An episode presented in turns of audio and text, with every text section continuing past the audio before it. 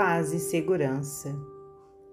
Dentre as boas obras a que nos inclinemos, não nos esqueçamos de uma delas ao alcance de todos, a serenar o ânimo daqueles que nos cercam.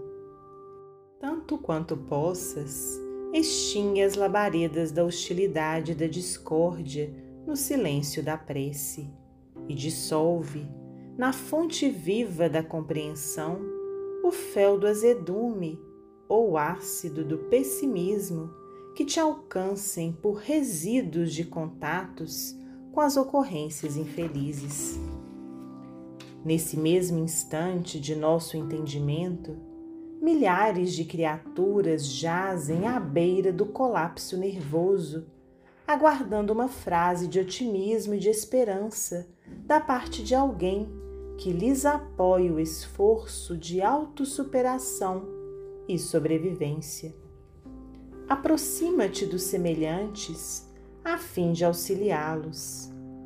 Aqui temos corações quase sufocados de angústia ante a falta de seres queridos, contando com uma palavra de fé viva que lhes restaure a confiança no futuro. Ali, surpreendemos os quase desanimados à face das provas que lhes enxameiam na existência, necessitando de um toque verbal de coragem, de modo a que o desalento não lhes transforme em moléstia destruidora. Além, surgem os quase suicidas, conturbados por tribulações que se lhes afiguram superiores às próprias forças, na expectativa de uma conversação esclarecedora que lhes suprima o impulso de autodestruição.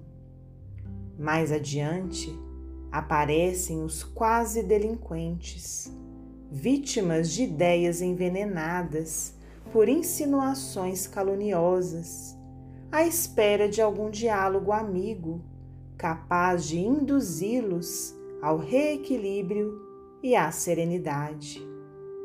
Mais adiante ainda, vemos os quase obsessos entre a insatisfação e a ansiedade suspirando por algum apontamento reconfortante que os afaste da queda na insanidade.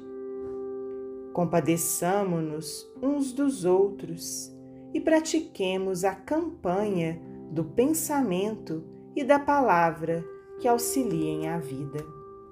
A Terra já possui número suficiente de quantos se fazem geradores de inquietações e fabricantes de lágrimas. Sustentar a tranquilidade alheia é garantir a nossa própria segurança. Convençamo-nos de que a paz dos outros é o apoio de nossa paz.